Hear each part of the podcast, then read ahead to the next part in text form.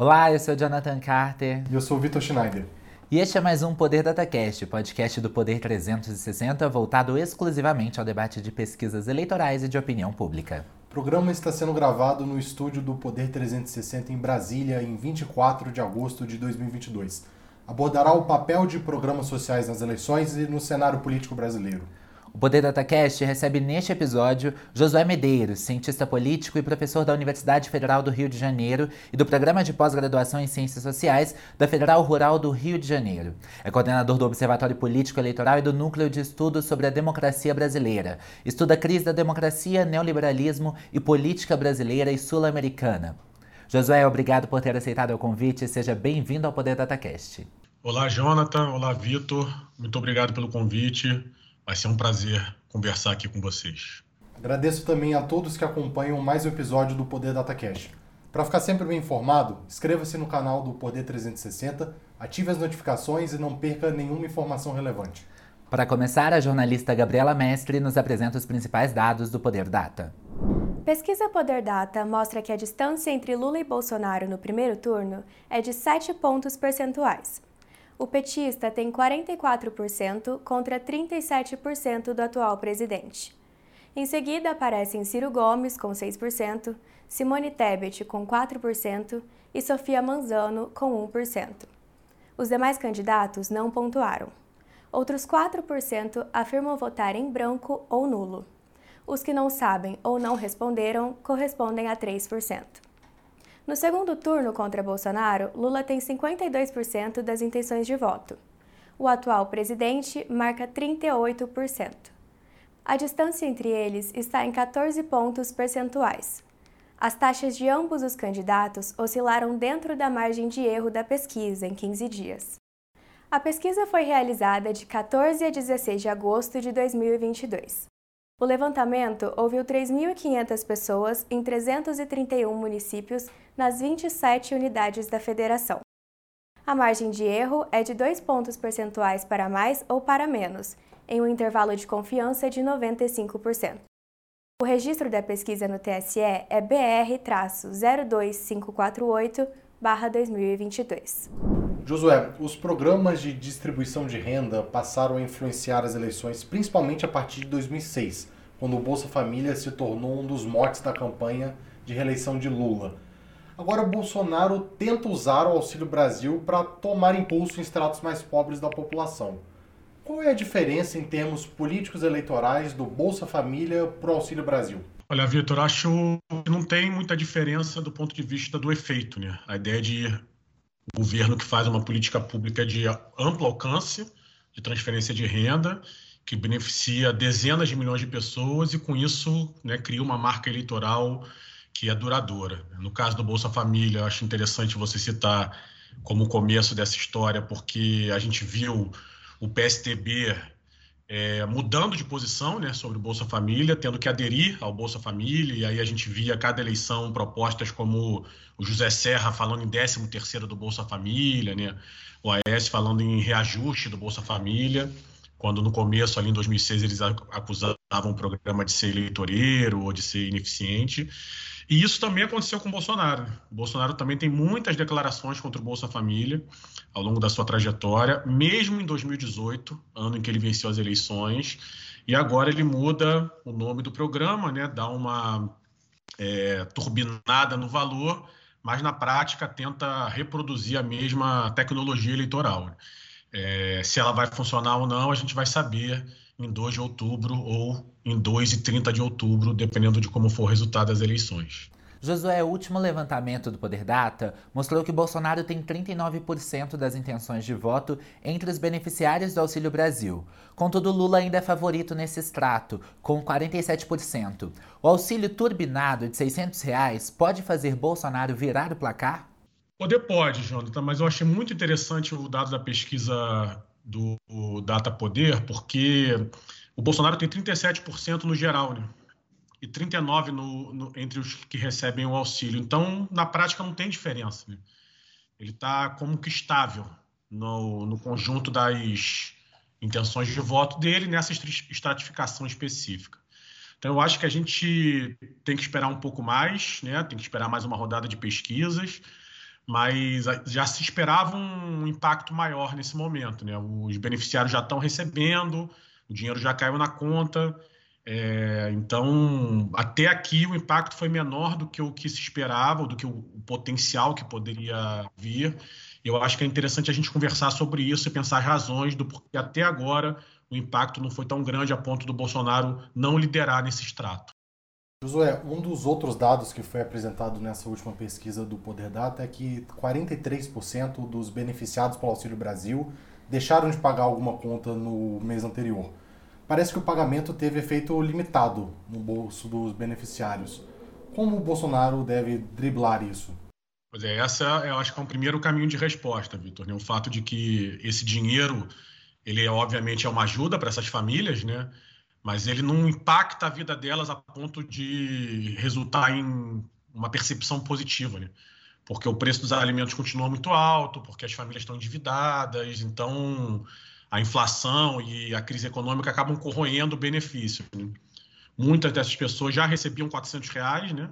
Então, o aumento de 400 para 600 ele não é tão impactante assim. Muitas das famílias foram incluídas no programa, mas esse dado aí que você trouxe, junto com outros né, de inflação, mostram para a gente um dos problemas que o Bolsonaro está tendo com relação ao Brasil. Como ele vai fazer isso, né, como ele vai fazer para construir essa percepção positiva, aí eu acho que entra um segundo caminho de resposta, que é o fato dele ter demorado para fazer essa política pública. Né?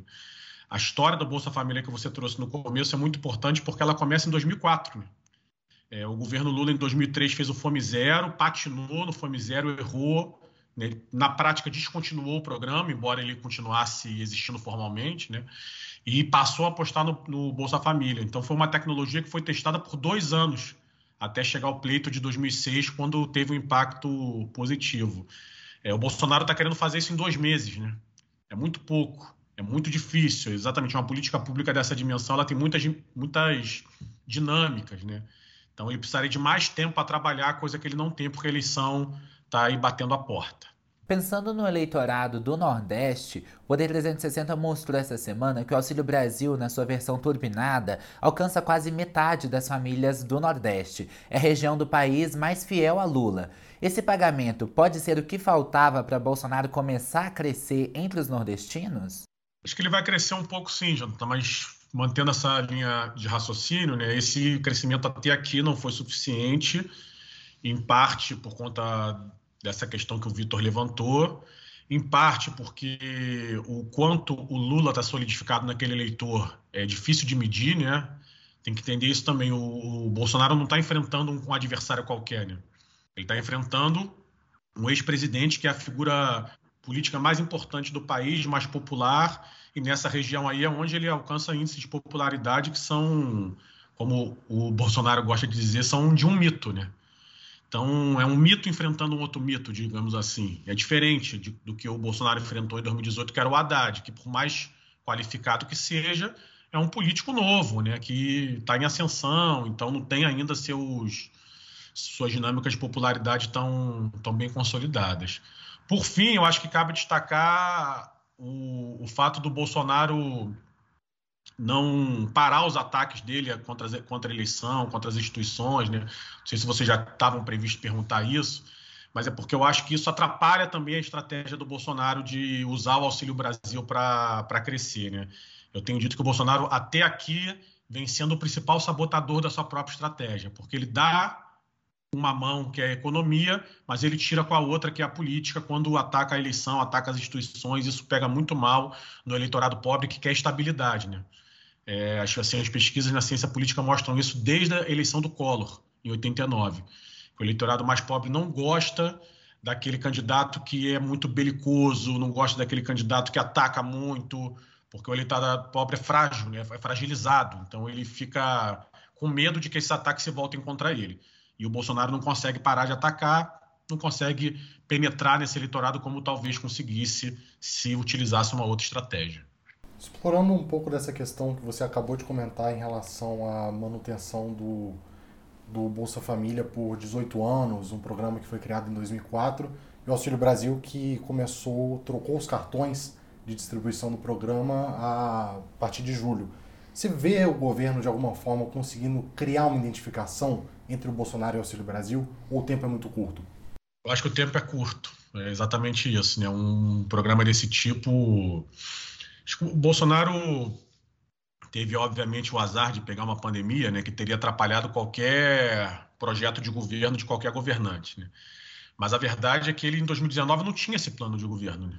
Em 2019, se ele faz essa mudança, precisava nem ter aumentado o valor do Bolsa Família. Mas em 2019, se ele já muda o nome e muda algumas características do programa para poder dizer que era seu, mais ou menos como o Lula fez, inclusive, né? porque o Bolsa Família é uma soma de alguns programas que o Fernando Henrique já utilizava. Então, o que, que o Lula fez? Né? Ele juntou esses programas e deu uma nova é, dimensão, com novas características.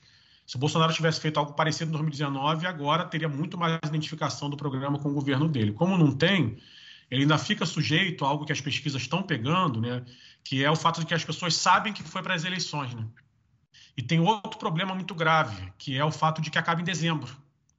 Então as pessoas também sabem disso. E aí fica mais difícil para ele também consolidar uma visão de mais médio e longo prazo, como Lula conseguiu com o Bolsa Família. Josué, você falava antes que o Bolsonaro dá com uma mão a economia e tira com outra, atacando as outras instituições.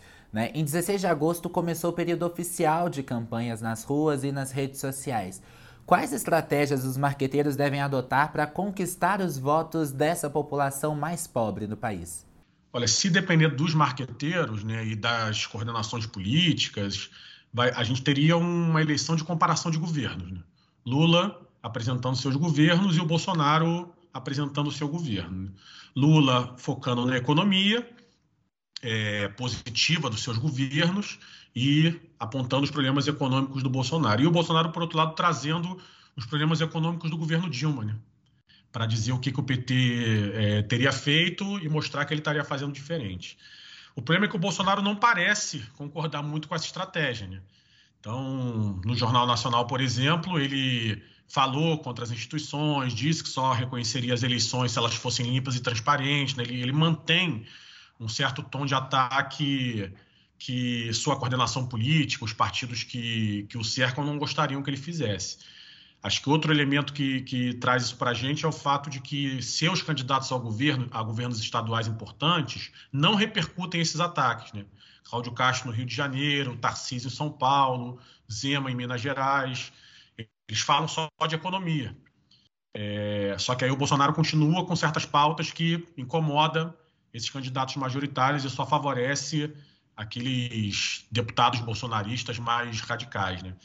Então, acho que o Bolsonaro bagunça um pouco a estratégia do seu próprio marketing, do seu próprio, da sua própria estrutura política. O ponto é que, na corrida presidencial, a questão da renda mínima é indispensável nos programas de governo do Lula, do Bolsonaro, mas também do Ciro Gomes e da Simone Tebet, esses quatro que são os candidatos mais bem colocados na última pesquisa do Poder Data. É também uma arma política, já que os candidatos dizem que o Bolsonaro não vai renovar o valor de 600 reais para 2023. Como cada um pode levar essa vantagem nessa guerra de narrativas?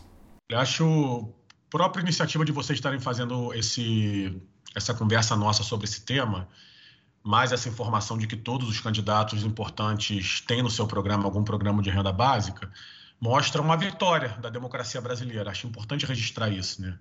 É, é, há hoje um consenso político no Brasil de que a população mais pobre, mais vulnerável, tem o direito de um programa de transferência de renda consistente que ajude essas famílias a sair da vulnerabilidade econômica. Eu acho isso muito importante. É, e aí, justamente por conta desse consenso, é que a situação de quem não lidera a pesquisa fica muito difícil na disputa de narrativa. Né?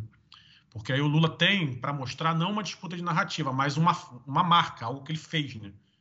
Enquanto Ciro, Simone e o próprio Bolsonaro têm que disputar a narrativa, como você falou, Vitor.